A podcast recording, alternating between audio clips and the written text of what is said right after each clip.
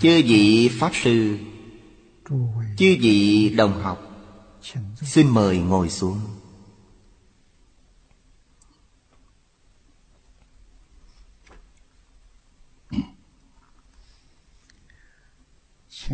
Xin xem đại thừa vô lượng thọ kim giải trang 143 Dòng thứ sáu Từ dưới điểm lên. Hoa nghiêm kinh hữu dân. Xem từ chỗ này. Nhất thiết tự tại nang tư nghị. Hoa nghiêm ta muội thế lực cũ. Hữu hợp tán giết Pháp giới duy tâm. Danh Phật Hoa Nghiêm. Dĩ nhân hành hoa, Nghiêm quả đức tướng, Linh hiện trước cố Nhập thử tam muội, Hiện kiện thập phương Phật Cập Phật độ. Vẫn là Dùng kinh luận Để giải thích hoa nghiêm tam muội. Lão cư sĩ Hoàng Niệm Tổ. Chú giải Bộ Đại Kinh này. Trích dẫn 193 bộ kinh luận. Nên chúng ta đọc bản chú giải của cụ, Cũng giống như xem hơn 100 bộ kinh luận. Những văn tự có liên quan đến kinh vô lượng thọ ở đây. Đều là tin hiểu. Cốt lõi ở chỗ này chúng ta có thể thấy được. Ở đây cụ trích dẫn kinh Hoa Nghiêm để nói. Hai câu sau đây là kim văn. Nhất thiết tự tại nang tư nghị. Hoa nghiêm ta muội thế lực cố Trong phần trước, Chúng ta đã học. Hoa nghiêm ta muội. Dùng nhất chân Pháp giới, Làm duyên khởi vô tận. Đó là lý luận Và chỗ quy thủ của nó thông đạt hiểu rõ. Nương theo đó để thực hiện. Nương theo lý luận, phương hướng và mục tiêu ý. Để xử sự, chúng ta thường nói là tu hành. Đó là tam muội. Tam muội ấy được gọi là hoa nghiêm tam muội. Do đó đắc hoa nghiêm tam muội. Thì hết thảy tự tại. Vì sao? Thể của hoa nghiêm tam muội là nhất chân pháp giới là vô tận duyên khởi. Nói theo cách hiện thời là toàn thể vũ trụ. bất luận tánh, tướng, lý, sự, nhân, quả. Không gì chẳng thông đạt chẳng có gì không hiểu rõ. Nên người ấy mới đắc tự tại. Vì vậy chúng ta có thể biết, chẳng tự tại là gì đâu do mê mất tự tánh. Lục đạo phàm phu chúng ta cho đến các vị tiểu thánh trong tứ thánh pháp giới đều chưa khai ngộ. Hoa nghiêm tam muội là cảnh giới đại triệt đại ngộ minh tâm kiến tánh. Chưa khai ngộ là phàm phu. Ở trong lục đạo Trong Pháp Đại Thừa Những người ấy được gọi là nội phàm. Do còn ở trong lục đạo Tử thánh Pháp giới được gọi là ngoại phàm Ở ngoài lục đạo. Vì sao gọi họ là phàm phu? Chưa kiến tánh Vẫn dùng vọng tâm y như cũ. Vọng tâm là A Lại Gia vọng tưởng phân biệt chấp trước. Bất qua họ sử dụng vọng tâm thù thắng hơn chúng ta. Chúng ta mê mà bất giác. Lại không tin lời Phật Bồ Tát. Hoàn toàn cấy vào phiền não tập khí của chính mình. Để xử sự. Trên thực tế xử sự kiểu đó Bèn tạo nên oan nghiệt. Tứ thánh pháp giới Tuy dùng vọng tâm Nhưng họ tin Phật. Tôi dùng chữ này các đồng học phải lưu ý. Tức là chúng ta không tin Phật. Họ tin Phật. Vì sao? Họ nghe theo giáo huấn của Đức Phật, Thật sự hành Còn chúng ta hàng ngày nghe Phật dạy, Nghe cũng đã nhàm tai, Chẳng thật sự hành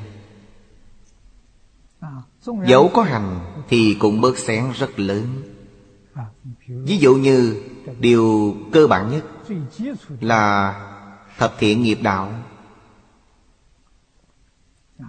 Đây là giáo huấn cơ bản của Đức Phật. Học Phật Là học từ chỗ nào? Học bắt đầu từ chỗ này. Chúng ta có làm được hay không? Đức Phật dạy chúng ta đừng sát sanh. Chúng ta có làm được hay không? Quý vị khoe ta không sát sanh. Nhưng mũi đến chích quý vị, Chẳng phải là quý vị đập nó chết tươi ư? Nếu quý vị đánh chết nó, Thì chẳng phải là đã sát sanh rồi hay sao? Lại hỏi chúng ta có ăn thịt hay không? Ăn thịt cũng là sát sanh. Chúng ta có ý niệm tổn hại kẻ khác hay không? Có ý niệm tổn hại người khác, Chính là ý niệm sát sanh.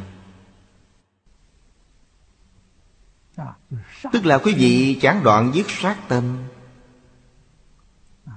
Còn có ý niệm làm tổn hoại người khác. Đối với trộm cắp, Chúng ta không trộm cắp. Nhưng có ý niệm chiếm tiện nghi hay không? Quốc dân động thuế cho quốc gia là nghĩa vụ. Là chuyện đáng nên làm. Chúng ta có hy vọng phải nộp thuế ít hơn một chút. Tìm văn bản pháp luật xem có chỗ nào để có thể trốn thuế hay không Để chúng ta đóng thuế ít hơn một chút. Tâm niệm ấy là tâm trộm cắp. Tuy chẳng trộm cắp Nhưng quý vị có tâm trộm cắp Có ý niệm trộm cắp. Vì thế mỗi điều đều rất di tế Chúng ta dường như không làm, Nhưng suy nghĩ kỹ, Tất cả đều phạm. Đó là gì? Đó là lục đạo phàm phu. Những gì trong tứ thánh Pháp giới Thật sự làm được. Không chỉ làm được, Mà còn làm vô cùng di tế. Thánh nhân tiểu thừa, Chúng ta thấy a la hán và bích chi phật. Hai loại trước trong tứ thánh pháp giới là tiểu thừa. Hai loại sau là đại thừa, tức bồ tát và phật. Tiểu thừa có thể triển khai thập thiện nghiệp đạo. Thành ba ngàn điều, chẳng phải là mười điều. Mười điều triển khai thành ba ngàn điều, Tức ba ngàn oai nghi. Bồ Tát Pháp giới và Phật Pháp giới Càng thù thắng hơn. Các ngài triển khai thành tám dạng bốn ngàn tế hạnh Đó là trong mười Pháp giới, Chưa thoát khỏi mười Pháp giới. Là ngoại phạm Nhưng các ngài làm được. Tứ thánh Pháp giới, Thật sự là đệ tử của Đức Phật. Do vậy có thể biết, Trong nhất chân Pháp giới, Ở đây nói là nhất chân Pháp giới. Các vị Bồ Tát trong nhất chân Pháp giới Đều đắc hoa nghiêm tam muội. Hợp thiện nghiệp đạo Được triển khai không phải là tám dạng bốn ngàn mà là vô lượng, vô biên. Vô số, vô tận. Đạt tới viên mạng rốt ráo. Vì thế, nhất thiết tự tại nan tư nghị, chúng ta chẳng có cách nào tưởng tượng. Đó là gì hoa nghiêm tam muội thế lực cố. Các ngài chứng đắc hoa nghiêm tam muội. Nên mới có sự thù thắng như vậy. Tự tại là giải thoát Trong Phật quả nói đến ba đức Là bát nhã, pháp thân, giải thoát. Các ngài đều chứng đắc ba thứ ấy viên mạng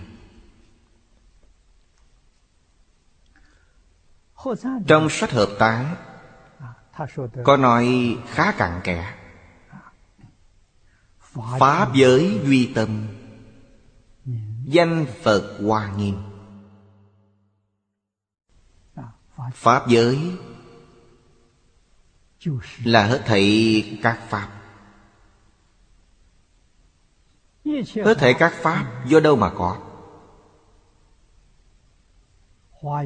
Kinh Hoa Nghiêm đã dạy chúng ta Duy tâm sở hiện Duy thức sở biến. Tánh tướng Nói theo cách hiện thời Thì tánh là hiện tượng tinh thần. Tướng là hiện tượng vật chất. Trong kinh Phật thường dùng ngũ uẩn để hình dung và thuyết minh. Ngũ uẩn gồm năm điều, tức năm pháp. Thứ nhất là sắc. Sắc là nói tới vật chất. Bất luận trong tình huống nào, dù là chất trắng, chất lỏng hay chất khí nói chung, nó là vật chất. Đều là tướng phần của a la gia hiện tượng tinh thần là thọ tưởng hành thức. Nó cảm thụ, nó có cảm nhận. Cũng có thể nói là nó có các thứ cảm nhận, khổ lạc, ưu hỷ vật chất và tinh thần diễn diện chẳng thể tách rời. Chúng kết hợp cùng một chỗ. Nên hiện tượng vật chất nào cũng đều có thọ tưởng hành thức. Quý vị thấy tiến sĩ giang bổn thắng của nhật bản làm thí nghiệm về nước. Nước là khoáng vật. Thật sự thí nghiệm thấy nước, có thể nhìn nghe và hiểu ý nghĩ của con người. Chúng ta đối xử tốt đẹp với nó nó có thể cảm nhận. Nó rất vui sướng, rất hoan hỷ. Chúng ta đối xử với nó không tốt, nó rất khổ não. Nó có thể hiện ra hình tướng cho chúng ta thấy. Chúng ta xử tốt với nó. Nói, chúng tôi rất ưa thích ngươi, rất mến ngươi. Nó phản ứng vô cùng đạt đạt Chúng ta nói Tao ghét mày, tao chẳng ưa mày. Nó phản ứng rất xấu xí. Điều này cho thấy Nó có thọ tưởng hành thức. Nói theo kiểu của con người hiện thời Toàn thể vũ trụ là một thể hữu cơ Sống động Chẳng chết cứng. Trong bất cứ hiện tượng vật chất nào Cũng đều có thọ tưởng hành thức. Pháp giới duy tâm, Đó là Phật Hoa Nghiêm. Dĩ nhân hạnh hoa. Hoa tượng trưng cho cái nhân, Nghiêm biểu thị cái quả. Đây là dùng thực vật để tỷ dụ. Quý vị thấy thực vật nở hoa trước, Kết quả sao? Trong sự cúng dường của chúng ta Tức là sự cúng dường trong Phật Pháp. Hương và hoa Thường được dùng nhất. Kẻ bên phàm chỉ biết thắp hương. Dùng hoa tươi cúng Phật. Thật ra phải hiểu ý nghĩa của nó. Chẳng hiểu ý nghĩa của nó. Sẽ là chỉ có hình thức Chẳng có thực chất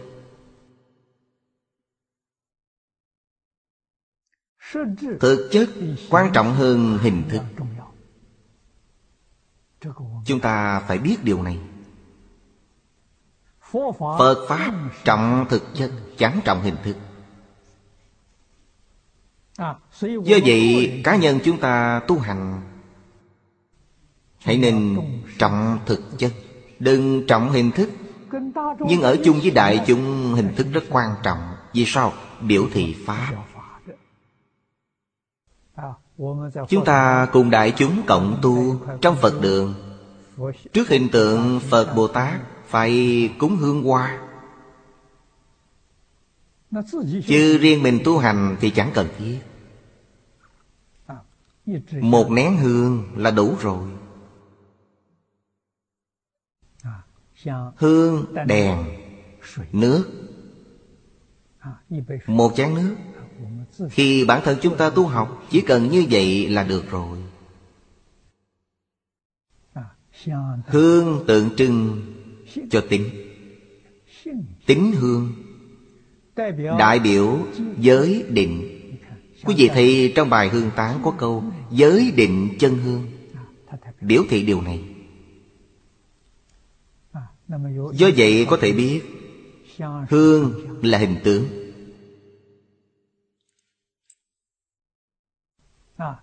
Thực chất là gì? Thực chất là giới định. Nếu chúng ta chẳng có giới, chẳng có định Chỉ là một nén hương suông Tức là chỉ có hình thức Chẳng có thực chất.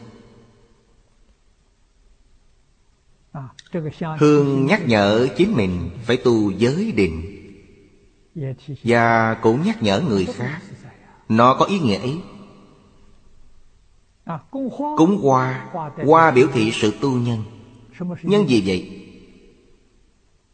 Lục độ là nhân. Bố thí trì giới. Trong trì giới, Thập thiện là nhân. Do vậy chúng ta chú trọng tu nhân. Chẳng cúng hoa không sao cả. Chúng ta thật sự tu hành là tu nhân Tu thập thiện, tu lục độ. Đó là ý nghĩa của việc cúng hoa. Không cúng hoa Nhưng chúng ta đã đạt được ý nghĩa ấy Tức là có thực chất Chẳng có hình thức. Điều này rất trọng yếu Hình thức chẳng trọng yếu. Chúng ta cúng trái cây. Trái cây biểu thị phương hướng và mục tiêu tu hành. Trái cây tượng trưng điều gì? Tượng trưng Bồ Đề. Tượng trưng Niết Bàn. Chúng ta tu tịnh độ, Quả ấy biểu thị Tây Phương cực lạc thế giới. Niệm niệm chẳng quên, Mang ý nghĩa này. Do vậy, hương và hoa là nhân qua nhân hạnh cảm. quả đức. Trang nghiêm là quả đức. Đối với tự thân quả đức là thanh tịnh bình đẳng dạ. gia như trong kinh đã nói. Đó là quả. nâng cao cảnh giới của chính mình. Trang nghiêm quả đức. Linh hiện trước cô. Cổ nhân trung quốc nói tồn ư nội, nhi hình ư ngoại. Trong tâm quý vị có thanh tịnh bình đẳng giác liền hiện ra ngoài. Trong tâm người ta quan hỷ, quý vị sẽ thấy vẻ mặt tươi cười. Người mang nỗi âu lo, quý vị thấy sắc mặt họ rất khó coi. Đó là biểu hiện ra ngoài. Do vậy, nếu tâm địa quý vị thanh tịnh, tưởng thanh tịnh liền hiện tiền. Bình đẳng thì tưởng bình đẳng cũng sẽ hiện ra. đó là quả đức hiện trước. Nhập thử ta muội nhập là khế nhập. Quý vị chứng đắc, tu hành. Quả là hiện kiến thập phương phật cập phật độ hiện là hiện tiền. Trong hiện tiền, Quý vị thấy mười phương chư Phật. Mười phương Phật Là thầy của chúng ta. Mười phương cõi Phật Là đạo tràng tu hành của chúng ta.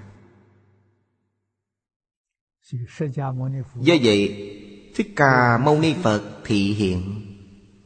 Lão nhân già suốt đời Chẳng kiến lập đạo tràng. Vì sao chẳng dựng đạo tràng? Nơi nơi chỗ chốn Đều là các quại nước của mười phương chư Phật.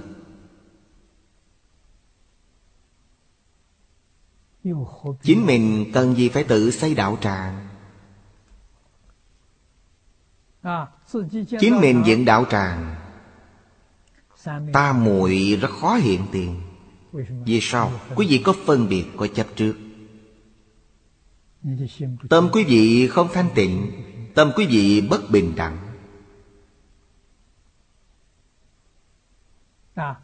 Chẳng buông tập khí phiền não xuống được.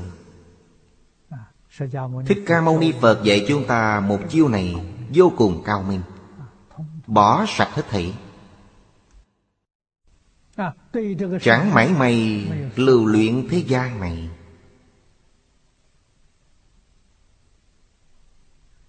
Tự hành quá tha Hăng thuận chúng sanh Tùy hỷ công đức.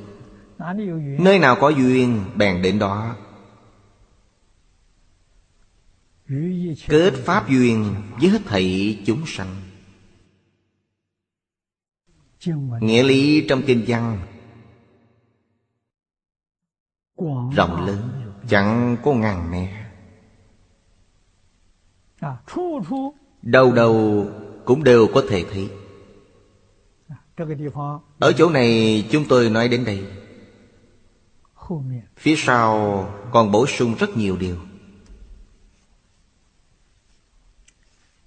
Hữu gia tường sớ viết thử ta muội giai sức pháp thân. Cố dân. Hòa nghiêm. Trong chữ hòa nghiêm hòa là hoa lệ.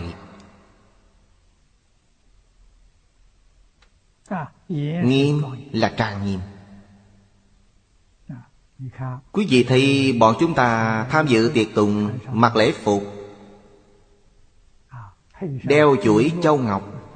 Đó là trang nghiêm. Vậy thì hoa nghiêm là dùng tỷ dụ ấy. Dùng gì để trang nghiêm? Dùng tam muội. Dùng hoa nghiêm tam muội. Để trang hoàng pháp thân. Đó là hoa nghiêm.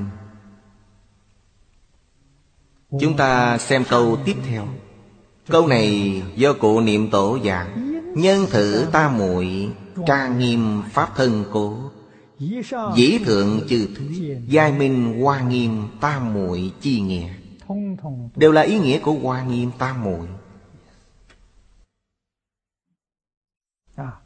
Ta muội này có thể trang nghiêm pháp thân. Pháp thân là gì? Kỳ trung hợp tán sở dị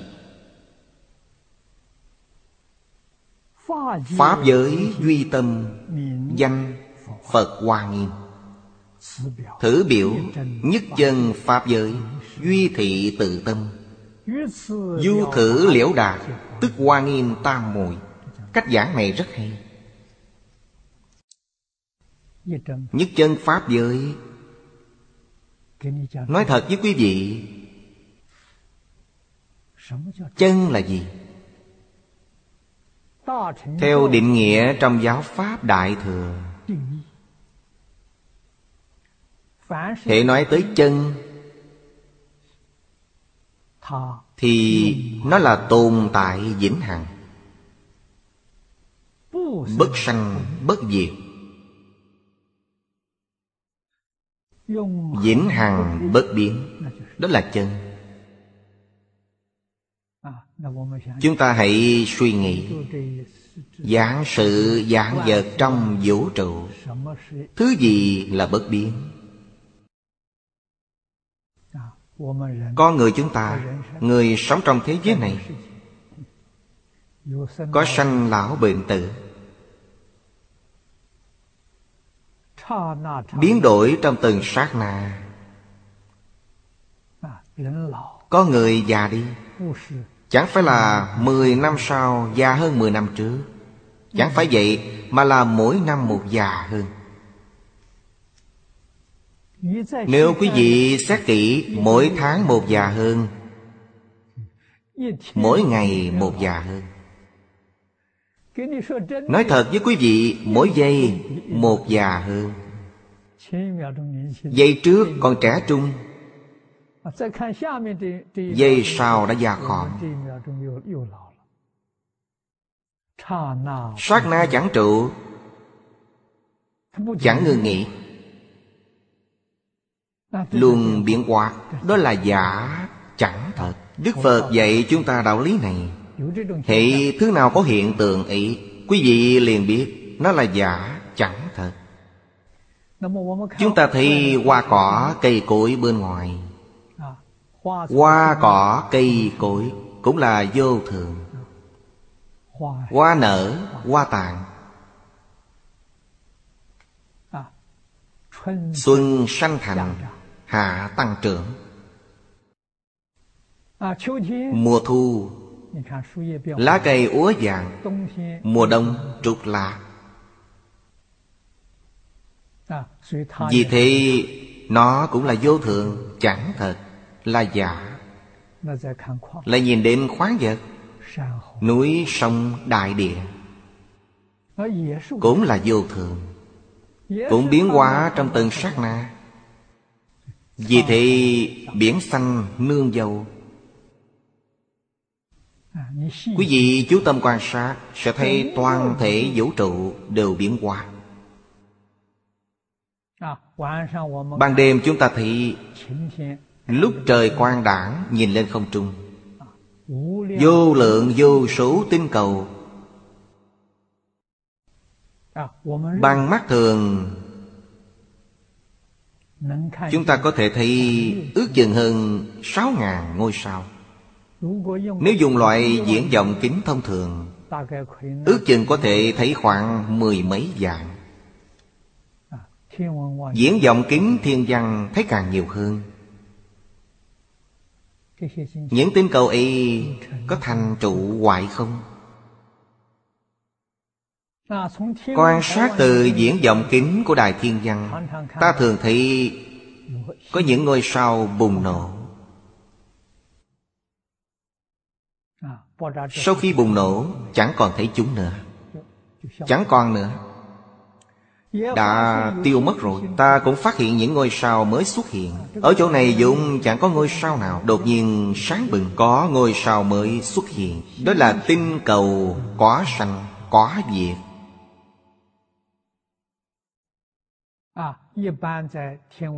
Thông thường qua diễn dòng kiếm thiên văn Chẳng phải bằng dụng cụ tinh gì Chúng ta đã thấy tinh cầu sanh diệt. Vì thế Đức Phật nói thành trụ hoại không? Nói thế giới thành trụ hoại không? Thứ gì bất biến? Dường như trọn chẳng tìm thấy. Trên thân chúng ta, trên thân thể Thật sự có thứ bất diệt như vậy. Nếu Đức Phật không dạy rõ, Chúng ta đều bỏ sót. Trong hội Lăng Nghiêm, Đức Phật đã nói với vua Ba Tư này,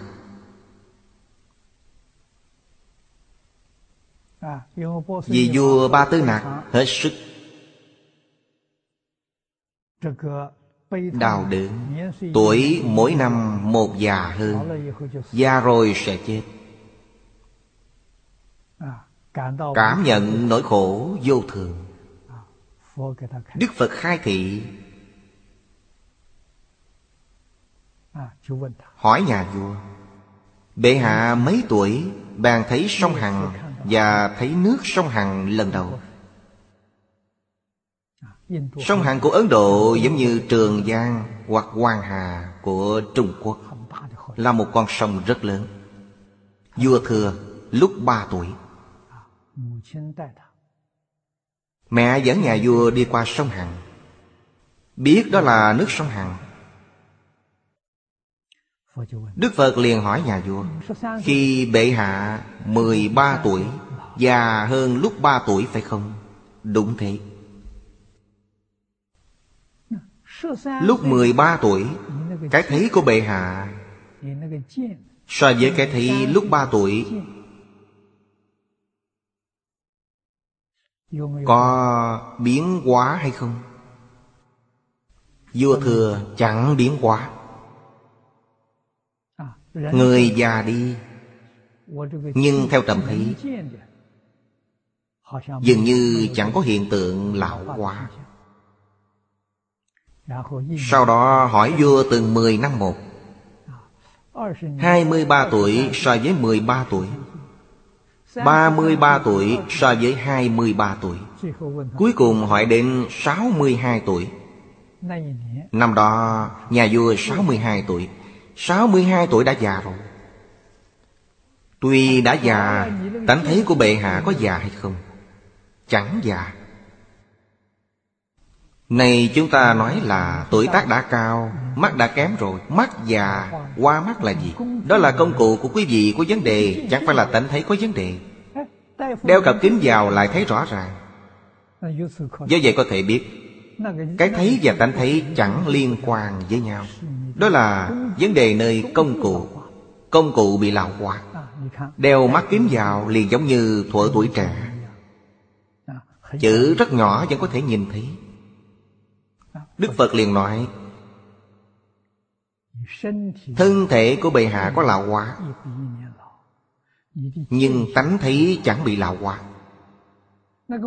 Mỗi năm một già hơn, Nhưng tánh thấy chẳng bị lão hóa. Cái chẳng già là thật, Nơi mắt gọi là thị, tánh thị. Nó chẳng có sanh diệt, Chẳng có hiện tượng lão hóa. Nơi tai gọi là nghe. Tánh nghe. Căn tánh của sáu căn là thật. Căn tánh của sáu căn là chân tâm. Chẳng phải là vọng tâm. Nó có sự liễu biệt Nhưng chẳng có phân biệt. Liễu là hiểu rõ. Liễu biệt là thấy rất rõ ràng, Nghe rất rõ ràng. Chứng tỏ căn tánh của sáu căn là thật. Sau khi thấy bèn phân biệt chấp trước, Đó là vọng tâm. Vọng tâm thuận theo chân tâm, Đồng thời khởi tác dụng. Nhưng vọng là vọng Chân là chân. Vọng có sanh diệt, Chân chẳng có sanh diệt. Đoạn kim giang ấy nói rất dài, Vua Ba Tư Nạc nghe hiểu, Hết sức hoan hỷ. Biết trong cái thân sanh diệt này của chính mình, Vẫn có một thứ bất sanh, bất diệt tồn tại. Cái chẳng sanh chẳng diệt ấy là cái ta thật sự. Được gọi là Pháp thân. Pháp thân là căn tánh của sáu căn. Pháp thân là chân tâm, Bất sanh, bất diệt. Chẳng thường, chẳng đoạn. Chẳng đến chẳng đi. Do vậy ở đây nói là Nhất chân Pháp giới Chỉ là tự tâm. Tâm hiện mà. Cá tướng được hiện bởi tâm. Phải hiểu tướng là giả Và cái tâm có thể hiện ý là thật. Tướng được hiện là giả Chân và giọng tuy hòa hợp, Nhưng chân chẳng phải là giọng Giọng chẳng phải là chân. Nhất định phải hiểu rõ điều này.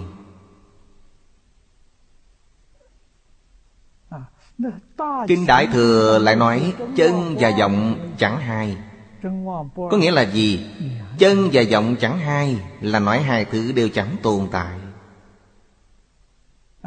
Chân Chẳng phải là hiện tượng vật chất Mà cũng không phải là hiện tượng tinh thần。Lục căn chẳng tiếp xúc được。Có tánh thấy hay không? Có, khẳng định là có。Nếu chẳng có, làm sao nó có thể thấy được? Nó ở chỗ nào? Chẳng thấy được Chuyện này cũng rất khó hiểu. Nhưng cũng chẳng phải là rất khó hiểu. Chúng tôi dùng tỷ dụ Thì chưa gì có thể hiểu được. Chúng tôi sánh ví chân tâm với điện Đang được dùng trong hiện tại. Mọi người bèn dễ hiểu. Điện là một vật, Mà cũng là một thứ hiện tượng vật chất. Nhưng trong các vật dụng khác nhau nó khởi tác dụng khác nhau. Nơi tivi nó có thể hiện ra hình ảnh. Giống như ở mắt thì chúng ta có thể thấy. Ở tai, bạn có thể nghe. Nơi điện thoại, Nó có thể nghe âm thanh. Vẫn là một thứ điện. Điện chẳng có hai Nhưng ở mỗi loại máy bạn khởi tác dụng mỗi khác. Vật dụng khác nhau Nó khởi tác dụng khác nhau. Khi nó ở chỗ máy lạnh Nó còn tỏa ra gió mát để hưởng thụ. Nơi lò nướng Nó có thể nấu nướng này nọ Hầm nóng thức ăn cho ta ăn. Công cụ khác nhau Nó sẽ khởi tác dụng không giống nhau. Chúng ta sánh ví điện như chân tâm. Mắt, tai, mũi, lưỡi, thân là những công cụ khác nhau. Ở mắt nó liền sanh ra tác dụng thấy Có thể thấy ở tai nó có thể nghe, Ở mũi nó có thể ngửi, Ở lưỡi nó có thể nếm. Nơi ý nó có thể biết. Nơi các căn khác nhau, Tức lục căn, Nó khởi tác dụng khác nhau. Thật ra nó là một. Thứ này bất sanh, bất diệt. Thứ này là thật. Cậy vào giả để tu chân, Hễ tu thì phải tu chân tâm. Chỉ là tự tâm. Liễu đạt điều này Bèn gọi là hoa nghiêm tam muội. Quý vị thật sự hiểu rõ, Thật sự thông đạt Chân tướng sự thật này. Liền định ở nơi ấy. Ta muội là ở chỗ này. Chúng ta đã học trong phần trước. Nhất tâm chỉ trụ Là ta muội. Trong Kinh Lăng Nghiêm, Đức Phật dạy người ta, Bỏ thức dùng căn ban thành Phật. Vì sao phàm phu chẳng thành Phật, Mà thành phàm phu. Họ dùng thức, Chẳng biết dụng tâm. Dụng tâm là gì? Dụng tâm là dùng căn tánh của lục căn Căn tánh là tâm Tâm và thức sai khác ở chỗ nào? Tâm chẳng có dòng tưởng Chẳng có phân biệt, Chẳng có chấp trước. Bất sanh, bất diệt. Thức có vọng tưởng, Có phân biệt, Có chấp trước. Sanh diệt trong từng sát na. Dùng căn chẳng dùng thức Là ai? Pháp thân Bồ Tát Trong giáo Pháp Đại Thừa thường nói là Minh tâm kiện tánh Kiện tánh thành Phật Các ngài thành Phật như thế nào? Các ngài dùng căn Chẳng dùng thức Ban thành Phật các ngài dùng chân tâm chẳng dùng dòng tâm Do chúng ta trong mười pháp giới Đều dùng thức. Tức là nói họ có phân biệt Có chấp trước Có khởi tâm động niệm. Lục đạo phàm phu có trọn vẹn những thứ ấy. Toàn bộ ba thứ phiền não đều có. A-la-hán và Bích Chi Phật đã đoạn kiến tư phiền não tức là chẳng chấp trước do không chấp trước nên đắc thanh tịnh tâm. Nhưng chưa đạt được bình đẳng, chưa đạt được giác. Tiến cao hơn bồ tát phật. Đoạn trần sa phiền não. Cao hơn a la hán nhưng các ngài còn có khởi tâm động niệm. Khởi tâm động niệm là vô minh phiền não. lại có thể đoạn trừ vô minh phiền não. Tức là chẳng khởi tâm, không động niệm Chẳng phân biệt, không chấp trước. Khi ý các ngài dùng gì? Các ngài dùng căn tánh của sáu căn Chẳng dùng thức Đó là thành Phật. Vượt thoát mười Pháp giới. Các ngài trụ nơi đâu? Các ngài trụ trong cõi thật báo trang nghiêm Của chư Phật Như Lai. Cõi ấy gọi là nhất chân Pháp giới. Chúng ta cúng trái cây trước Phật. Trái cây tượng trưng nhất chân Pháp giới. Chúng ta hy vọng có thành tựu như vậy trong một đời Vì vậy, nó biểu thị Pháp. Nhắc nhở chính mình, Mà cũng nhắc nhở người khác. Nhằm biểu thị Pháp. Nói theo sách hợp tán Hoa nghiêm tam muội Là nhân quả trong từ tánh. Chẳng phải là nói đến gì khác. Như Gia tường sớ dân, Thử ta muội dài sức pháp thân. Pháp thân là tự tánh. Cái gì thử ta muội tất trang nghiêm pháp thân. Tiếp đó nói rất hay, Pháp thân tức bổn diệu minh tâm, Tức thì tự tâm.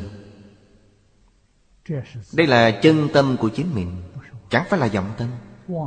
Vọng tâm là A-la-gia Trang nghiêm Pháp tánh. Ở đây là tự tâm.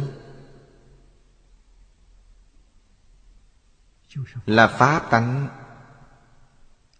Là tự tánh. Đức Phật nói ra, Mấy chục danh xưng. Nhưng đều là một chuyện. Vì sao là một chuyện Mà Đức Phật nói nhiều danh xưng như vậy? Đây là sự khéo léo trong giáo học.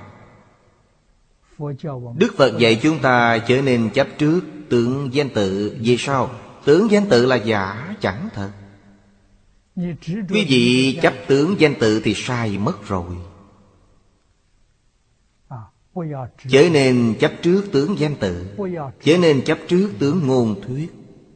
Ngôn thuyết cũng là giả, Cũng chẳng thật. Trong những giả danh và tương ý, Nếu quý vị có thể ngộ nhập nghĩa lý thực sự của chúng Thì là đúng. Đó mới là học Phật. Chấp trước giả danh giả tướng là sai mất rồi. Diễn diện chẳng thấy tự tánh. Ở đây gọi tự tâm là tự tánh Cố tri nhất thiết Pháp. Vô bất từng thử Pháp giới lưu xuất.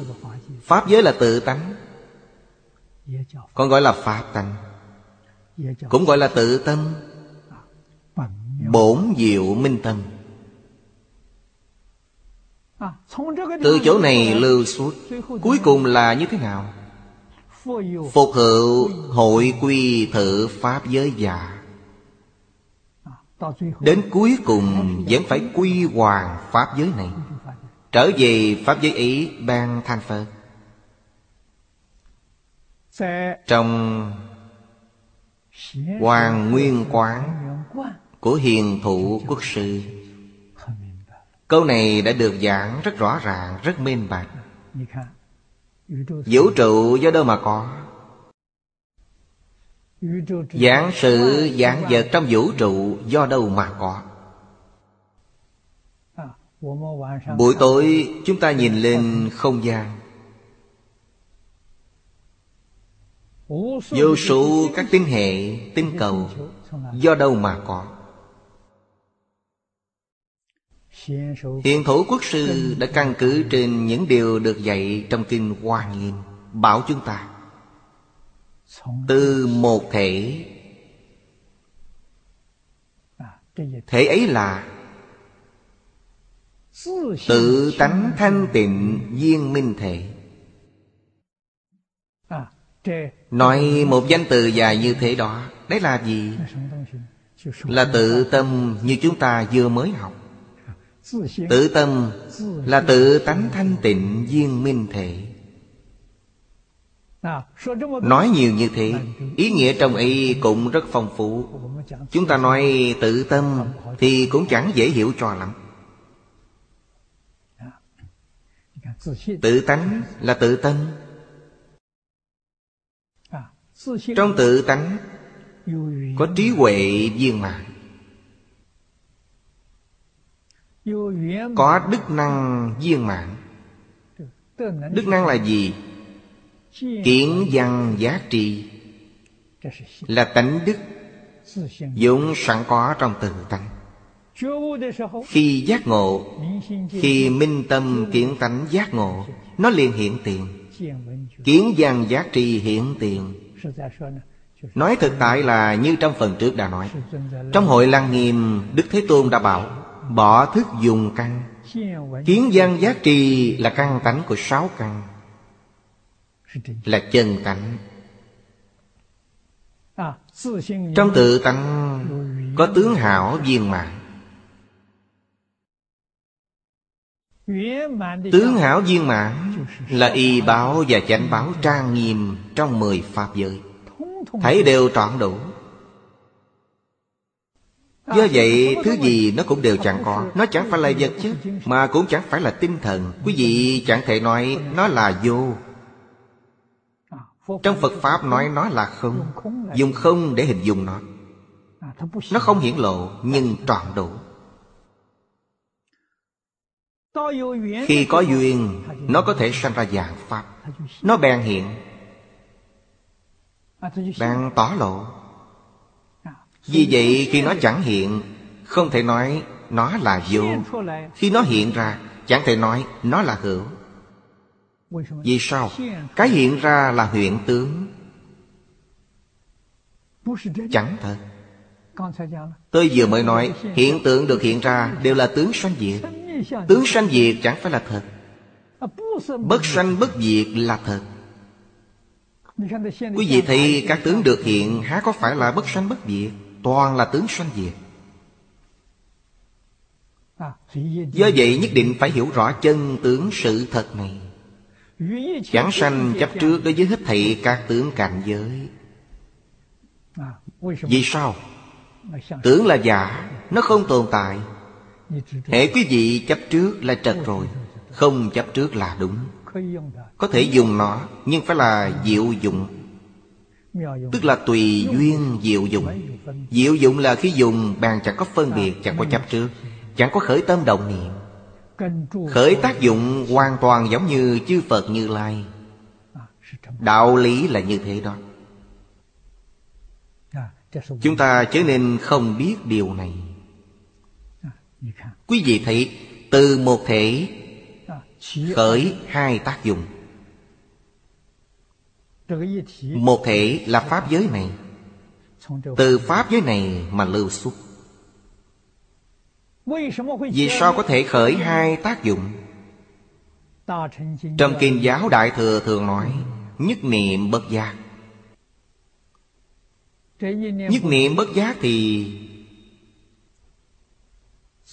Trong tự tánh liền khởi tác dụng Biến thành A-lại gia Tức là vọng tâm. Thể của vọng tâm là chân tâm. Chẳng có chân tâm vọng do đâu mà có. Giống như chúng ta Đứng dưới mặt trời Sẽ có bóng. Bóng do đâu mà có. Bóng do người mà có. Người là chân tâm Bóng là vọng tâm nhưng hình và bóng chẳng tách rời. Vì sao? Chúng tách rời nhau Sẽ chẳng thể tồn tại. Chúng chẳng thể tách rời, Nên nói chân và giọng như một. Nhưng chúng là hai chuyện, Chẳng phải là một chuyện. Quý vị nhất định phải hiểu rõ ràng, Chúng ta mê là vì mê muội, Không hiểu rõ, Quên mất chân. Ngỡ giọng là chân. Sáu căn của mỗi người chúng ta Đều có căn tánh. Ai biết căn tánh của sáu căn? Đức Phật dạy Chúng ta mắt thấy tai nghe. Niệm thứ nhất là chân tâm Là kiến văn giá trì khởi tác dụng. Niệm thứ nhất quý vị còn chưa khởi niệm Ta nhìn, trừng mắt nhìn Vẫn chưa có phân biệt Còn chưa có chấp trước. Tâm giống như một tấm gương, soi bên ngoài rành rã, Chẳng khởi phân biệt. Niệm thứ hai liền dấy lên phân biệt. Dấy lên phân biệt Là trật rồi, Đó là vọng tâm. Vọng tâm sẽ phân biệt chấp trước. Phân biệt là thức thứ sáu, Tức ý thức. Chấp trước là thức thứ bảy. Nó khởi tác dụng. Chủng tử in dấu trong A lại gia. Này, chúng ta nói là Lưu ấn tượng. Ghi ấn tượng nơi kiến văn giác tri của quý vị. Ấn tượng ấy giống như được chép vào kho dữ liệu. A lại gia là kho dữ liệu. Vọng tâm khởi tác dụng. Kho dữ liệu ghi lại ấn tượng. Bèn gọi là nghiệp. Nghiệp gặp duyên, Quả báo liền hiện tiền. Vì vậy, Niệm thứ nhất, Một niệm bất giác Chẳng có nguyên nhân. Niệm ý có thật hay không? Chẳng thật. Nếu là thật, nó sẽ có nguyên nhân thật sự, Nhưng nó chẳng có nguyên nhân, Nên chẳng thật. Do đó gọi là vọng niệm, Hoặc vọng tưởng. Phải chú ý chữ vọng Vọng là về căn bản chẳng có. Dấy lên một niệm như thế. Nếu niệm ấy dừng lại, đình chỉ Bạn trở về tự tánh. Lập tức trở về tự tánh. Nếu là từng niệm tiếp nối nhau Bạn chẳng thể quay về, Nó liền lưu xuất. Từ pháp giới này lưu xuất cõi thật báo. Từ cõi thật báo lại lưu xuất cõi phương tiện. Chứ vị phải biết cõi phương tiện là tự thánh pháp giới. Từ cõi phương tiện lại lưu xuất cõi phàm thánh. Cõi phàm thánh là lục đạo luân hồi. Mê hết sức nghiêm trọng phật bồ tát từ bi chỉ dạy, giúp chúng ta quay đầu.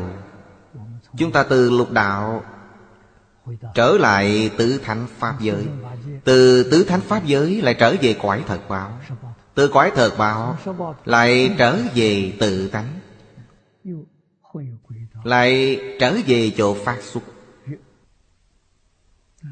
Có người hỏi sau khi trở về, Có thể mê nữa hay không? Lại lưu xuất hay không? Lại biến thành luân hồi ư. Đức Phật dạy diễn diễn sẽ không. Sau khi đại triệt đại ngộ Diễn diễn chẳng mê lần nữa.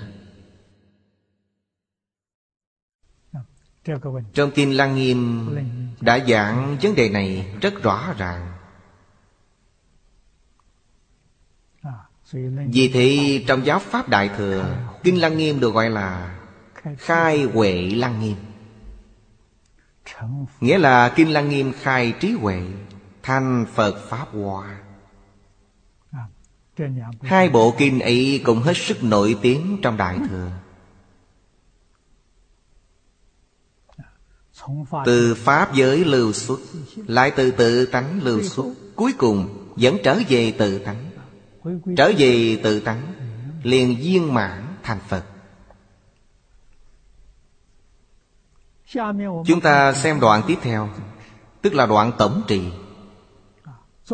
Tổng trì là Đà La Ni. Tiếng Phạn là Đà La Ni. Dịch sang nghĩa tiếng Hán là tổng trì. Hàm ý bao gồm hết thảy các pháp nắm giữ hết thảy các nghĩa. Nếu nói thông thường, quý vị nắm được tổng cương lặng tổng nguyên tắc. Đang gọi là tổng trị. Cụ túc giả, Sở cụ mạng túc. Cái dân nhất thiết Đà la ni môn, Vô sở bất cụ giả Tôn giả A Nan đắc. Văn trì Đà La Ni Đắc pháp môn tổng trì này. Đối với hết thảy các kinh do Đức Phật nói Dẫu Ngài chưa nghe. Nhưng vừa tiếp xúc đều hoàn toàn thông đạt, hiểu rõ. Từ lục tổ đàn kinh, Chúng ta cũng thấy. Khi Huệ Năng Đại Sư khai ngộ, Cũng đạt được tổng trị. Chúng ta biết, Huệ Năng Đại Sư chưa từng đi học, Không biết chữ. 24 tuổi khai ngộ. Hòa thượng ngũ tổ nhận Bèn truyền y bá cho Ngài. Vì sao chúng ta biết? Ngài Đắc Đà La Ni. Từ những ghi chép trong đàn kinh, Chúng ta có thể thấy, Khi Ngài lánh nạn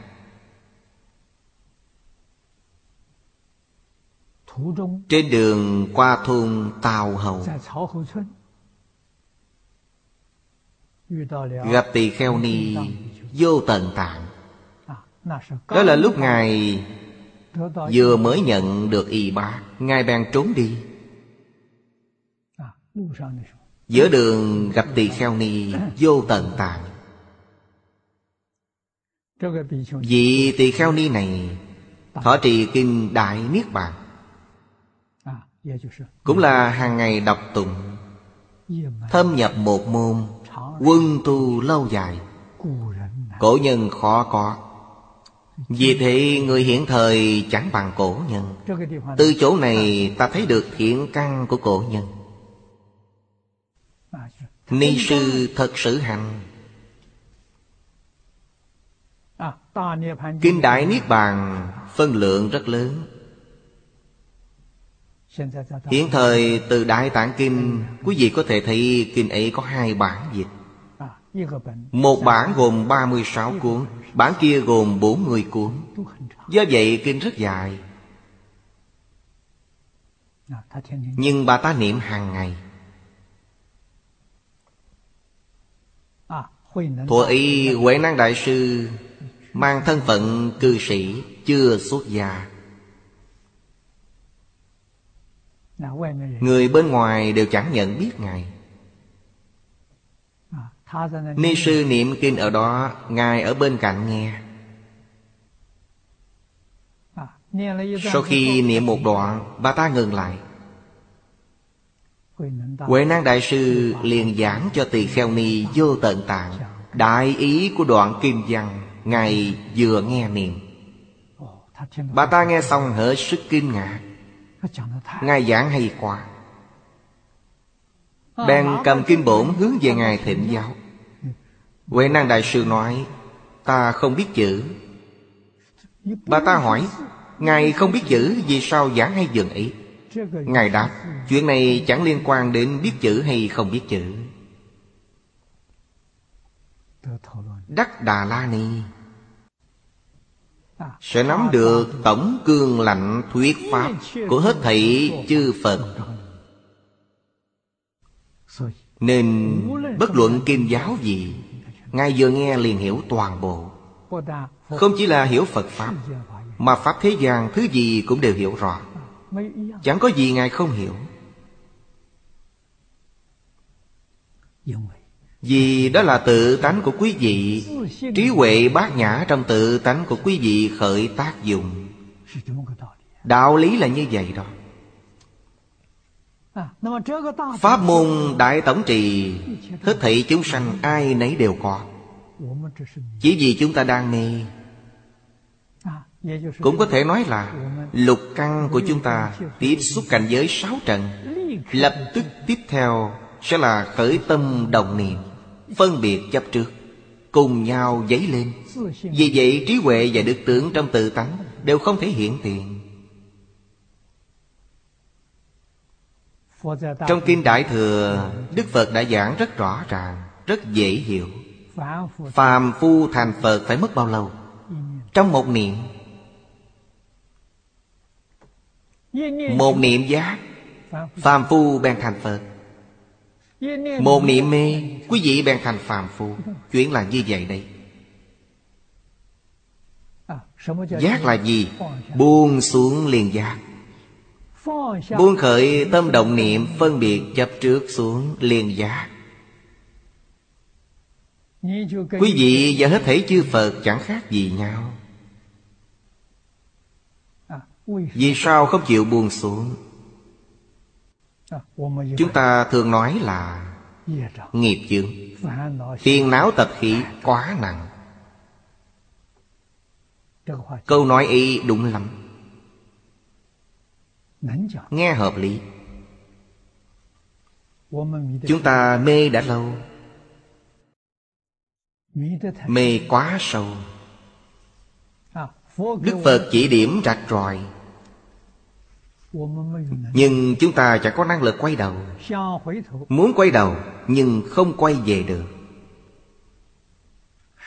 nói thật ra thuở Y chương gia đại sư đã từng nhắc nhở tôi về chuyện này. tôi đã cùng lão nhân gia thảo luận vấn đề sau đây. đó là một vấn đề trọng yếu trong triết học. À, Rốt cuộc là biết khó, hành dễ, Hay là biết dễ, hành khó? Thầy bảo tôi, Phật Pháp là biết khó, hành dễ. Nói chung, chúng tôi cảm thấy Biết chẳng khó. Quý vị vừa nói, tôi hiểu ngay. Nhưng hành quá khó.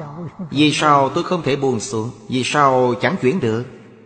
Thầy nói anh chẳng hiểu biết thật sự. Nếu anh thật sự biết, Sẽ buông xuống ngay. Câu ấy khiến tôi chới với Chúng ta biết gì? Hiểu biết nửa vời. Biết chẳng thấu trịa. Biết chẳng viên mãn. Thật sự biết thấu triệt Há lẽ nào chẳng buông xuống được? Thầy nêu tỷ dụ để giảng cho tôi dễ hiểu. Thí dụ như chúng tôi ngồi ở cái bàn này, Thầy nói, Ở trên cái bàn này đặt một đống vàng, Bên kia đặt một đống đồng thau Này muốn tặng cho anh một trong hai thứ ấy, Anh hãy tự chọn lựa, Anh chọn vàng hay đồng thau Đương nhiên muốn lấy vàng, Vì sao? Anh biết nó có giá trị rất cao, Nên chọn lấy làm như vậy. tức là anh đã thủ rất dễ dàng. anh biết thứ ấy là quý báu rất hiếm có. À, Thầy bảo tôi phật. Pháp là biết khó hành dễ. Do vậy thích ca mâu ni phật giảng kinh thuyết pháp 49 năm là biết khó. Thành Phật rất dễ dàng. Như Tôn giả Ca Diếp chẳng hạn. Thích Ca Mâu Ni Phật cầm cành hoa mỉm cười. Khi Tôn giả Ca Diếp thấy Thích Ca Mâu Ni Phật cầm cành hoa, Bèn nhìn Phật cười. Thích Ca Mâu Ni Phật liền truyền Pháp cho Ngài. Ngài đã khai ngộ rồi. Do vậy, chúng ta thấy lục tổ Huệ Năng Đại Sư Ở trong phương trượng thức. Nghe lão hòa thượng giảng đại ý kinh Kim Cang, ngài chẳng biết chữ, chắc chắn chẳng có kim bổn. Giảng đến câu ưng vô sở trụ nhi sanh kỳ tâm, ngay liên đại triệt đại ngộ. Chẳng cần giảng nữa. Không chỉ kinh Kim Cang chẳng cần giảng, mà tất cả hết thể các kinh ngài đều hiểu toàn bộ. Đó chẳng phải là một kinh thông, hết thể các kinh đều thông ư? Phật pháp đã thông đạt, pháp thế gian cũng thông đạt. Quý vị nói có dễ dàng lắm hay không? Vì thế, một câu khẩu đầu thiền trong tông môn là hiểu không? Chữ hiểu y tuyệt diệu tô bơ Hễ hiểu, quý vị liền khai ngộ. Chẳng hiểu thì vẫn mê hoặc. Do vậy, hễ buông xuống liền hiểu khó ở chỗ chúng ta không buông xuống được. Không buông xuống được là gì? Những gì đức phật đã giảng đều là giả. Nhưng chúng ta vẫn coi là thật. Do chẳng coi nó là giả. Vẫn y như cũ coi là thật. Nên chẳng buông xuống được. Người có thể buông xuống những thứ y, Thật sự thấy chân là giả. Chẳng coi thân thể là thật. Đó là cửa ải đầu tiên. Cửa ải đầu tiên là thân, Tức thân kiến Quý vị thấy trong việc đoạn phiền não Đức Phật xếp thứ này đầu tiên, Thân kiến, Thứ hai là biên kiến, Thứ ba là kiến thụ kiến, Thứ tư là giới thụ kiến, Và thứ năm là tà kiến. Trước hết, buông những thứ ấy xuống. Buông năm thứ kiến giả sai lầm xuống. Trong Phật Pháp, Quý vị được gọi là nhập môn. Là đệ tử thật sự của Thích Ca Mâu Ni Phật. Hãy buông năm cách nhìn sai lầm ấy xuống, Bèn là học trò lớp dự bị. Trong ngôi trường của Thích Ca Mâu Ni Phật Chứ phải là học trò chánh thức. Buông xuống toàn bộ kiến tư hoặc, Mới là chánh thức. Địa vị sư tịnh Trong thập tính vị Bồ Tát Của Kinh Hoa Nghiêm đã buông xuống. Tuy địa vị ấy rất nông cạn, Giống như lớp một tiểu học. Nhưng chúng ta chớ nên xem thường họ. Họ là thánh nhân, Chẳng phải là phàm phu. Tuy họ còn ở trong lục đạo Chưa thoát khỏi lục đạo Nhưng quyết định chẳng đọa trong ba ác đạo. Người ta có bản lạnh ấy. Trong lục đạo Qua lại tối đa bảy lần Trong cõi trời hay nhân gian Liền vượt thoát lục đạo luân hồi. Người ta đã học lớp 1 Chẳng lôi sụp, Chỉ có tiếng cao hơn. Bảy lần qua lại Đang học tới lớp 7 Lớp 7 là A-la-hán. Lớp 8 là Bích Chi Phật. Lớp 9 là Bồ Tát Lớp 10 ban thành Phật. Họ là Phật trong mười Pháp giới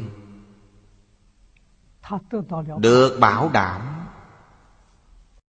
À, bất quá tốc độ tiến triển của mỗi người khác nhau. Có người lợi căn. Tốc độ tiến triển nhanh chóng. À, có người căn tánh chậm lục hơn một chút. Tốc độ tiến triển khá chậm. À, Nhưng họ tuyệt đối chẳng thối chuyện. Chứng đắc dị bất thoái. Này chúng ta Ngay cả địa vị thánh chúng nhỏ nhòi ý Vẫn chẳng đạt được. Nguyên nhân là Vẫn chưa thị thấu suốt Thân kiến. Cửa ải đầu tiên khó nhất. Sau khi phá được cửa ải này, Những ải sau đó liền dễ dàng. Biên kiến, Nếu nói theo cách bây giờ sẽ là chẳng còn có quan niệm đối lập nữa. Chúng ta đối lập với kẻ khác đối lập với sự đối lập với hết thảy dạng vật. đó là quan niệm sai lầm. Đối lập nếu nâng cao hơn chúng ta nói là có mâu thuẫn. Mâu thuẫn nếu nâng cao hơn Bạn có xung đột. Xung đột lại nâng cao hơn nữa, Sẽ là đấu tranh. Đấu tranh nếu nâng cao hơn nữa, Thì là chiến tranh. Vì thế, Rất nhiều phiền não, Tai nạn, Có cội nguồn Là do đối lập mà ra. Chẳng có đối lập, Sẽ hòa hại, Thật sự hòa hại. Bình đẳng, đối đãi cư xử hòa thuận. Do gì đối lập, Họ biết đây là chuyện tốt đẹp, Nhưng vẫn chẳng làm được. Bị quan niệm sai lầm, quậy phá, Tạo thành chướng ngại. Tiếp đó nói, Đà La Ni hữu tứ chủng. Kinh giáo thường nói như vậy. Thứ nhất Pháp Đà La Ni. Hữu danh Văn Đà La Ni. Ư ừ, Phật chi giáo Pháp Văn trì nhi bất dông giả Đây là loại thứ nhất. Tôn giả A Nan đắc văn trì chẳng quên. Nên kết tập kinh tạng Mọi người đều tôn sùng A Nan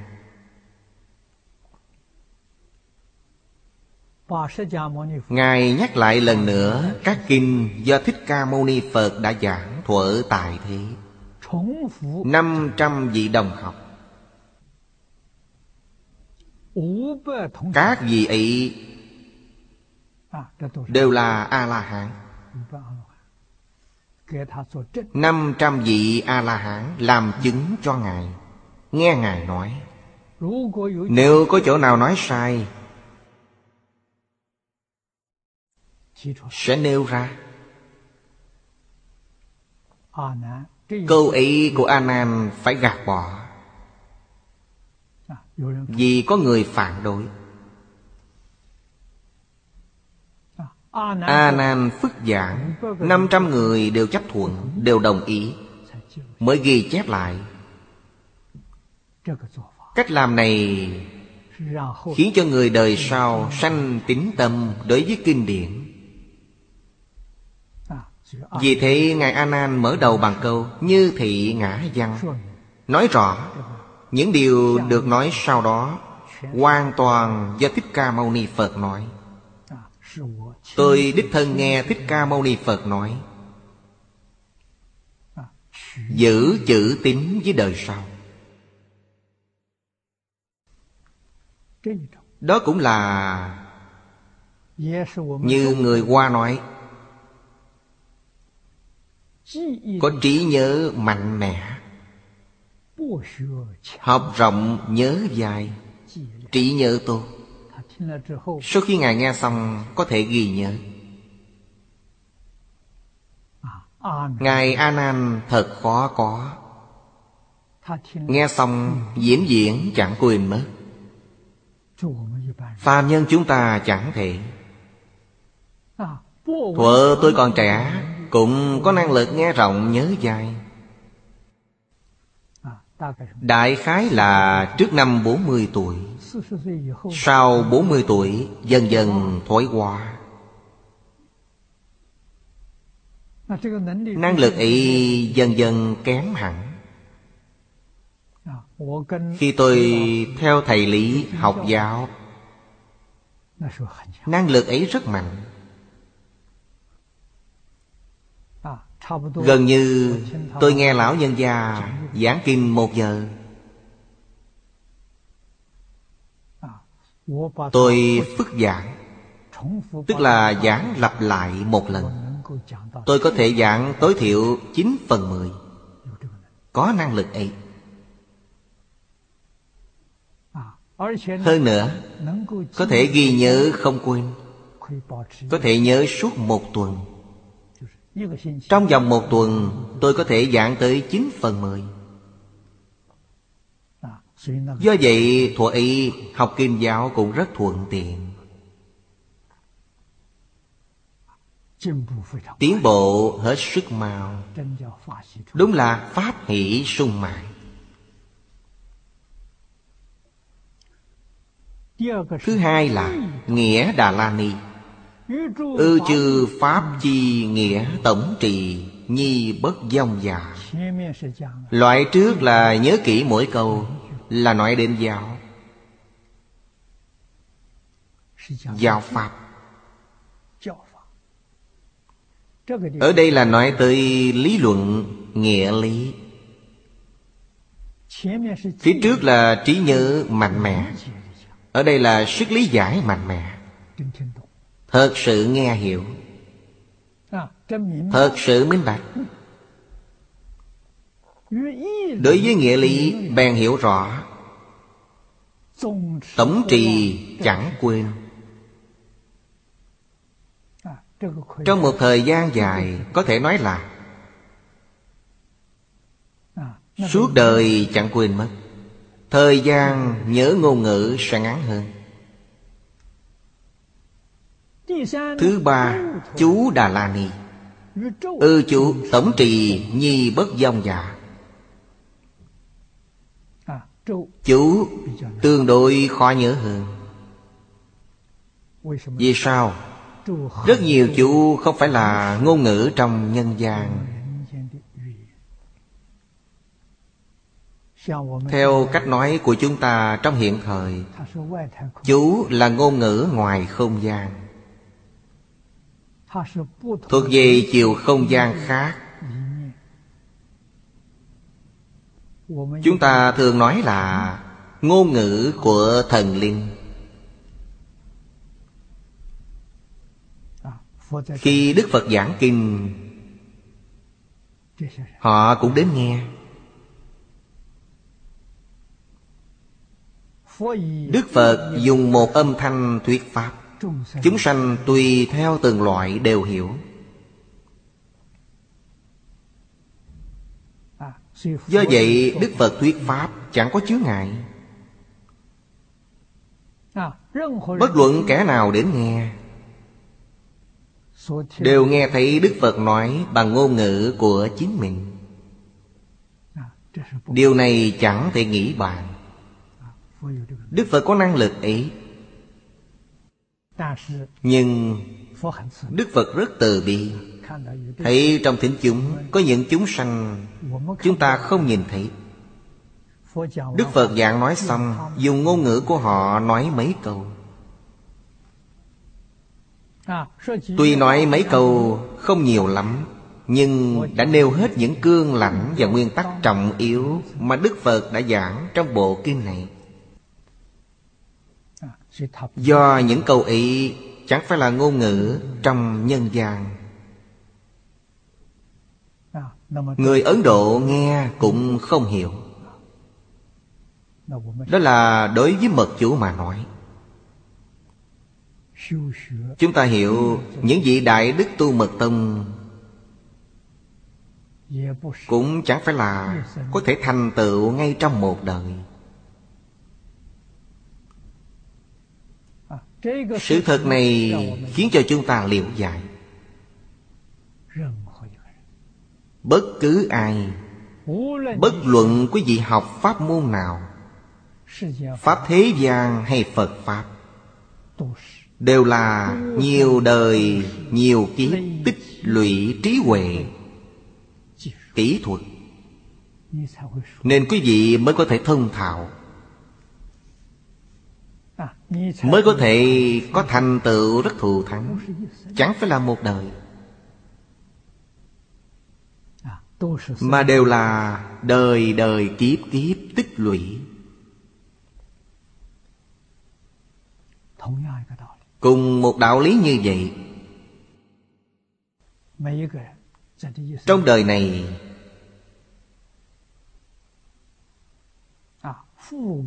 Sự phú quý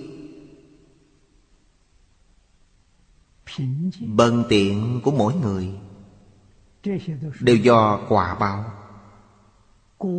Quả ác có nhân.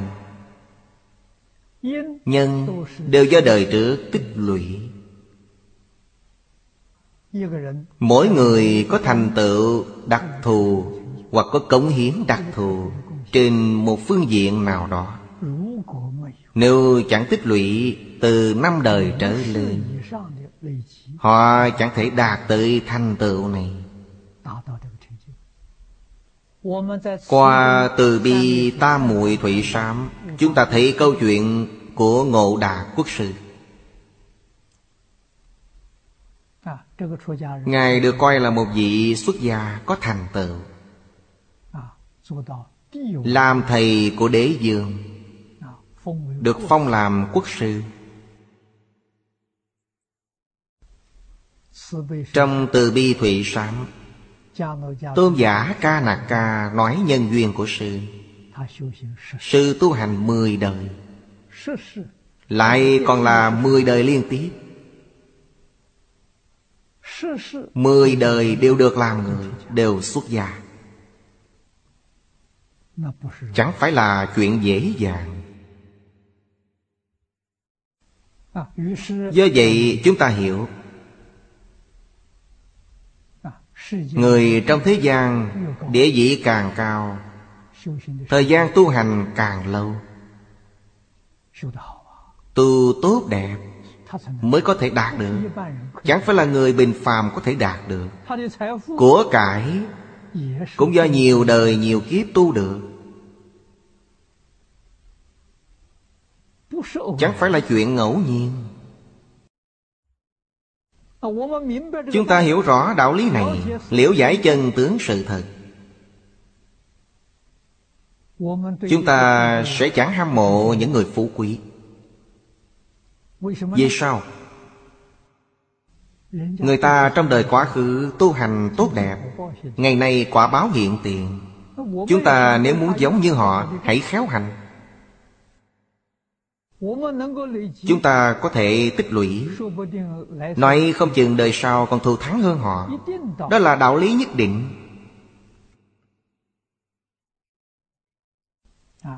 Nhưng học phật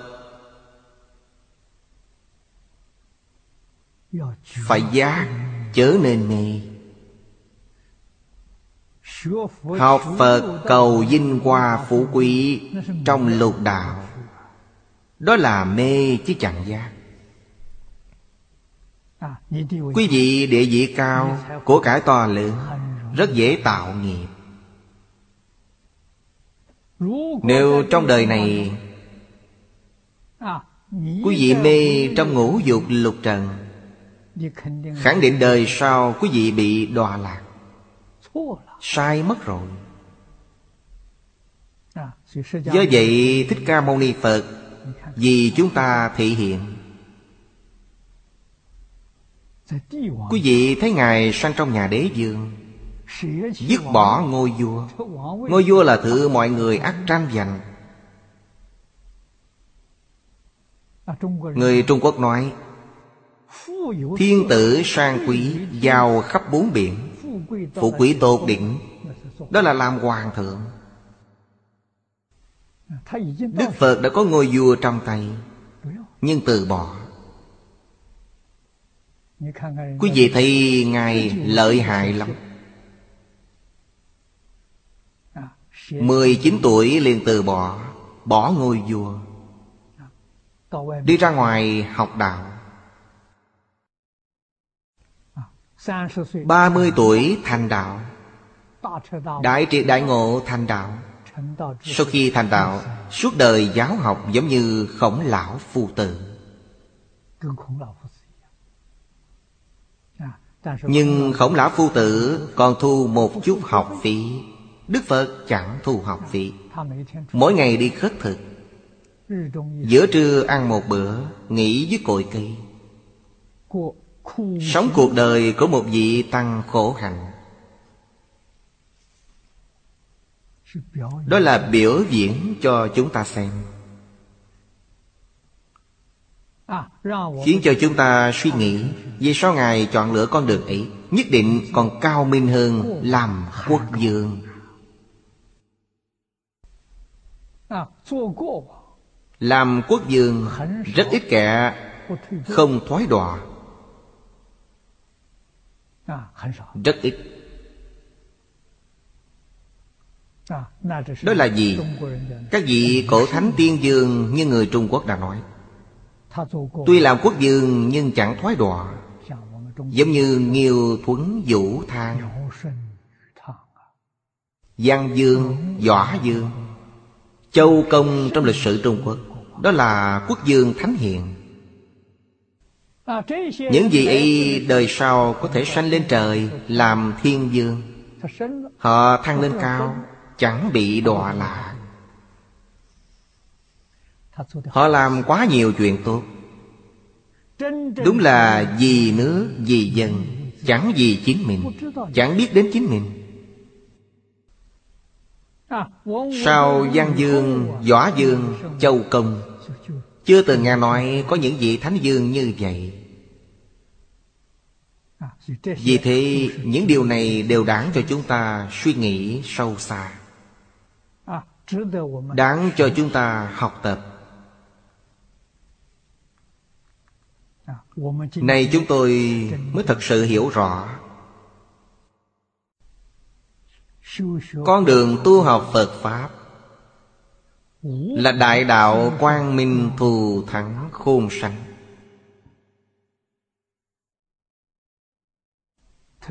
đặc biệt là tịnh tâm.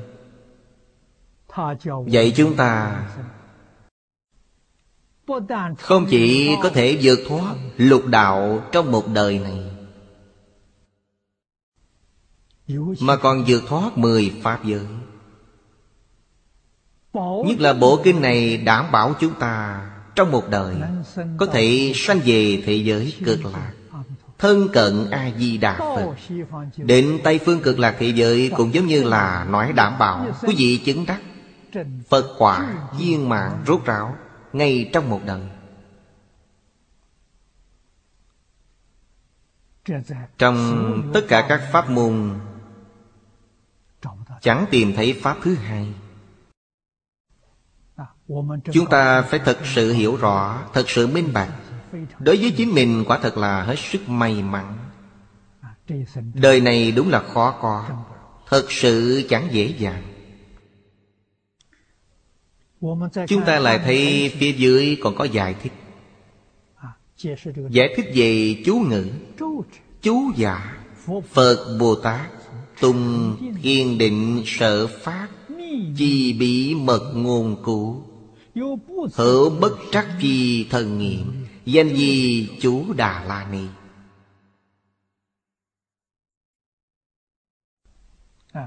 Đây là nói về thần chú. Trong đoạn trước. Tôi đã nói thần chú Là ngôn ngữ của quỷ thần. Đó là một loại.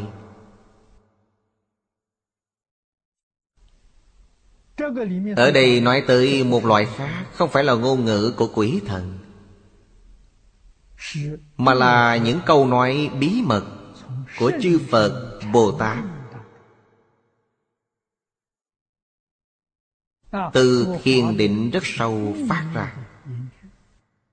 Chỉ có Phật Bồ Tát biết. Giống như là mật mã của các ngài. Có thể giao tiếp với chư Phật Bồ Tát Trong một thời gian rất ngắn có thể chuyển vào tin tức. Không ngăn hạn nội dung bao hàm hết sức phong phú. Phàm phu chúng ta chẳng thể tưởng tượng được. Do vậy có oai lực thân dị không lường nổi. Chẳng có cách nào tưởng tượng Loại cảm ứng ấy. Đó là chú Đà La Ni, Nghĩa phiên chi danh hữu tứ. Tức là nói đến chú, Thì chú có bốn ý nghĩa. Thứ nhất là minh, Thứ hai là chú, Thứ ba là mật ngữ, Thứ tư là chân ngôn. Đây đều là những tên gọi khác của chú. À, Là tên riêng của Đà La Ni. Bí tạng ký dân Phàm phu nhị thừa bất năng tri, Cố viết mật ngữ. Cũng chẳng có giải thích. Như lai, ngôn chân thật, vô hư vọng, Cố viết chân ngôn. Trên thực tế chú vẫn có ý nghĩa. Nhưng thượng sư mật giáo không giảng cho quý vị. Chỉ dạy quý vị niệm. Đây cũng là một pháp môn rất thù thẳng trong phật pháp. Vì sao? Nếu giảng cho quý vị quý vị liền phân tâm. Chẳng giảng cho quý vị Do không biết ý nghĩa, Quý vị một mực niệm là được rồi, Dễ đắc ta muội, Dễ đắc định. Định có thể khai trí huệ. Đó cũng là pháp môn rất xảo diệu. Nhưng gặp phải căng tánh giống như tôi thì không được. Nếu tôi không hiểu ý nghĩa, tôi không chịu học. Có sự chấp trước như thế đó là tật xấu của thành phần tri thức. À, Do vậy thuở ý tôi theo chương gia đại sư học phật pháp. ngài cũng dạy một bài chú bảo tôi niệm. Bài chú ấy rất thông dụng rất phổ biến. Người theo mật giáo đều biết niệm, Tức là lục tự đại minh chú của quán thế âm Bồ Tát. Ngài dùng tiếng Tây Tạng dạy tôi. Niệm án ma ni bát mê hồng. Tôi liền hỏi lão nhân gia, bài chú ấy có nghĩa là gì? Ngài liền giảng cho tôi. Thông thường Ngài chẳng giảng. Ngài dạy tôi ý nghĩa Khiến cho tôi hết sức hoan hỷ. Ái là thân thể. Ngài giải thích từng chữ một. Mani là hoa sen. Bát mê là gìn giữ. Hồng là ý. Quý vị thấy Thân, hoa sen, gìn giữ, ý. Đó là ngữ pháp Ấn Độ. Nếu đọc theo người Trung Quốc sẽ là gìn giữ thân tâm giống như hoa sen. Ngài giải thích cho tôi như vậy. Ý nghĩa này hay lắm. Khiến cho quý vị Thời thời khắc khắc nghĩ tưởng. Gìn giữ thân tâm giống như hoa sen.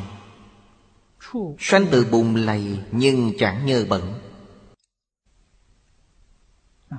Mang ý nghĩa này. Bùn lầy tượng trưng cho lục đạo.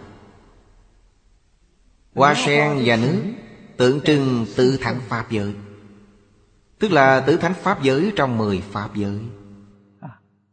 Hoa nở trên mặt nước. Cho thấy nhiễm và tịnh, Thấy đều chẳng nhiễm.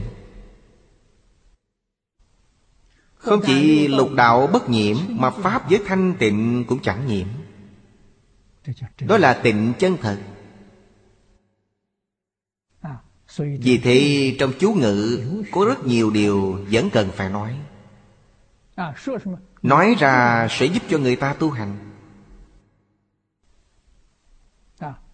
Tu hành trong mật tông nhấn mạnh tam mật tương ứng, Tức là miệng, niệm chú tay kết ẩn trong tâm quán tưởng. Nếu quý vị không hiểu ý nghĩa, chẳng có cách nào quán tưởng. Khi không có cách nào quán tưởng, họ quán tưởng gì? Quán tưởng một câu chú ngữ ý họ nghĩ đến câu ý nhưng ý nghĩa của chú ngữ thì không biết. Giống như chúng ta hiện thời niệm a di đà phật. Trong tâm chúng ta nghĩ đến a di đà phật. Có ý nghĩa như vậy. Do vậy sau khi Thầy truyền dạy chú ngữ ấy tôi mới hiểu. Trong chú ngữ có rất nhiều điều thật sự giống như cái mà chúng ta gọi là cách ngôn. Quá hay. Thời thời khắc khắc nhắc nhở chính mình. Ý nghĩa thứ tư là Nhẫn Đà La Ni. An trụ ư pháp chi thật tướng. Dĩ chi nhẫn trì nhẫn danh di nhẫn đà la ni. Nhẫn.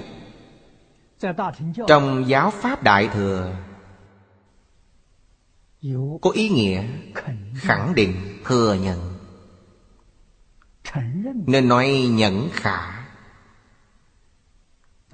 Có nghĩa là đồng ý. Đối với kinh giáo. Và giáo huấn của chư Phật Bồ Tát. Tổ sư Đại Đức Có thể hiểu rõ, Có thể khẳng định, Chẳng hoài nghi. Hành theo lời dạy đó là nhận. Ở đây nói, An trụ ư pháp chi thực tướng câu này nói rất cao. Thật tướng là gì? Thật tướng là pháp tánh.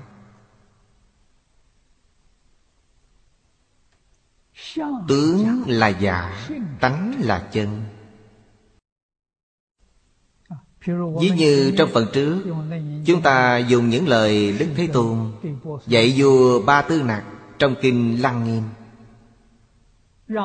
Nhằm khiến cho vua Đừng chấp trước nhục thân này.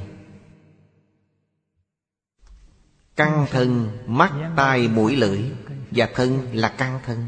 Chớ nên chấp trước những thứ ấy. Phải an trụ trong căn tánh của sáu căn. Căn tánh là thật tướng. Thân thể của mỗi người chúng ta là giả tướng Căn tánh của sáu căn là Phật tánh. Chẳng phải là linh hồn. Căn tánh và linh hồn có gì khác nhau? Đồng mà bất đồng Bất đồng mà đồng. Mê thì gọi là linh hồn Chẳng mê bèn gọi là tánh. Là cùng một chuyện. Sau khi chúng ta đã giác Thường gọi nó là linh tánh. Chẳng gọi là linh hồn, Mà gọi là linh tánh. Linh hồn chẳng thoát khỏi lục đạo, Vì nó mê. Nó luôn đi tìm cái thân trong lục đạo, Đi đầu thai. Đó là lục đạo luân hồi. Nó giác ngộ, A-la-hán giác ngộ. Buông xuống chấp trước, Mà cũng chẳng chấp trước thân thể này. Biết thân thể chẳng phải là ngã. Căn tánh trong lục căn, nơi thân thể là ngã. Sáu thức không phải là ngã. Chấp trước sáu thức, đó là linh hồn. Tượng sáu thức là ngã. Triết gia ngoài quốc đã nói, Tôi suy nghĩ nên tôi tồn tại.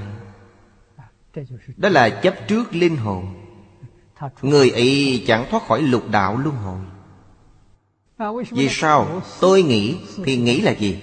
Thức thứ sáu Tức ý thức. Người ấy biết thân chẳng phải là ta. Ta có thể suy tưởng đó là ta. Cái có thể suy nghĩ chính là ta. Thân chẳng phải là ta.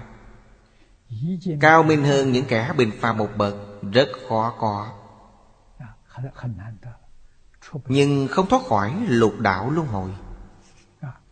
Do vậy An trụ trong thật tướng của Pháp là đúng.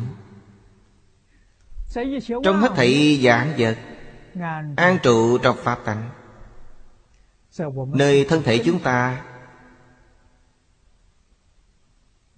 Bèn an trụ trong tự tánh của chúng ta. Hoặc là an trụ trong căn tánh của sáu căn thì đúng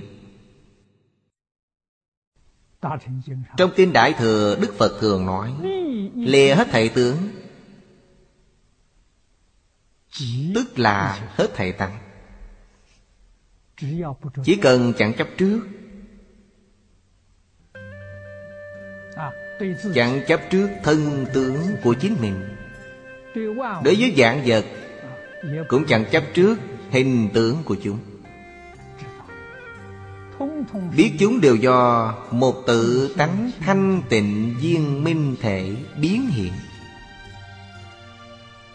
Ở đây tự tánh thanh tịnh viên minh thể được gọi là Thật tướng của các Pháp. Chúng ta giữ cho tâm an trụ nơi đây Thì gọi là nhẫn. Trì nhẫn Trì là gìn giữ vĩnh viễn.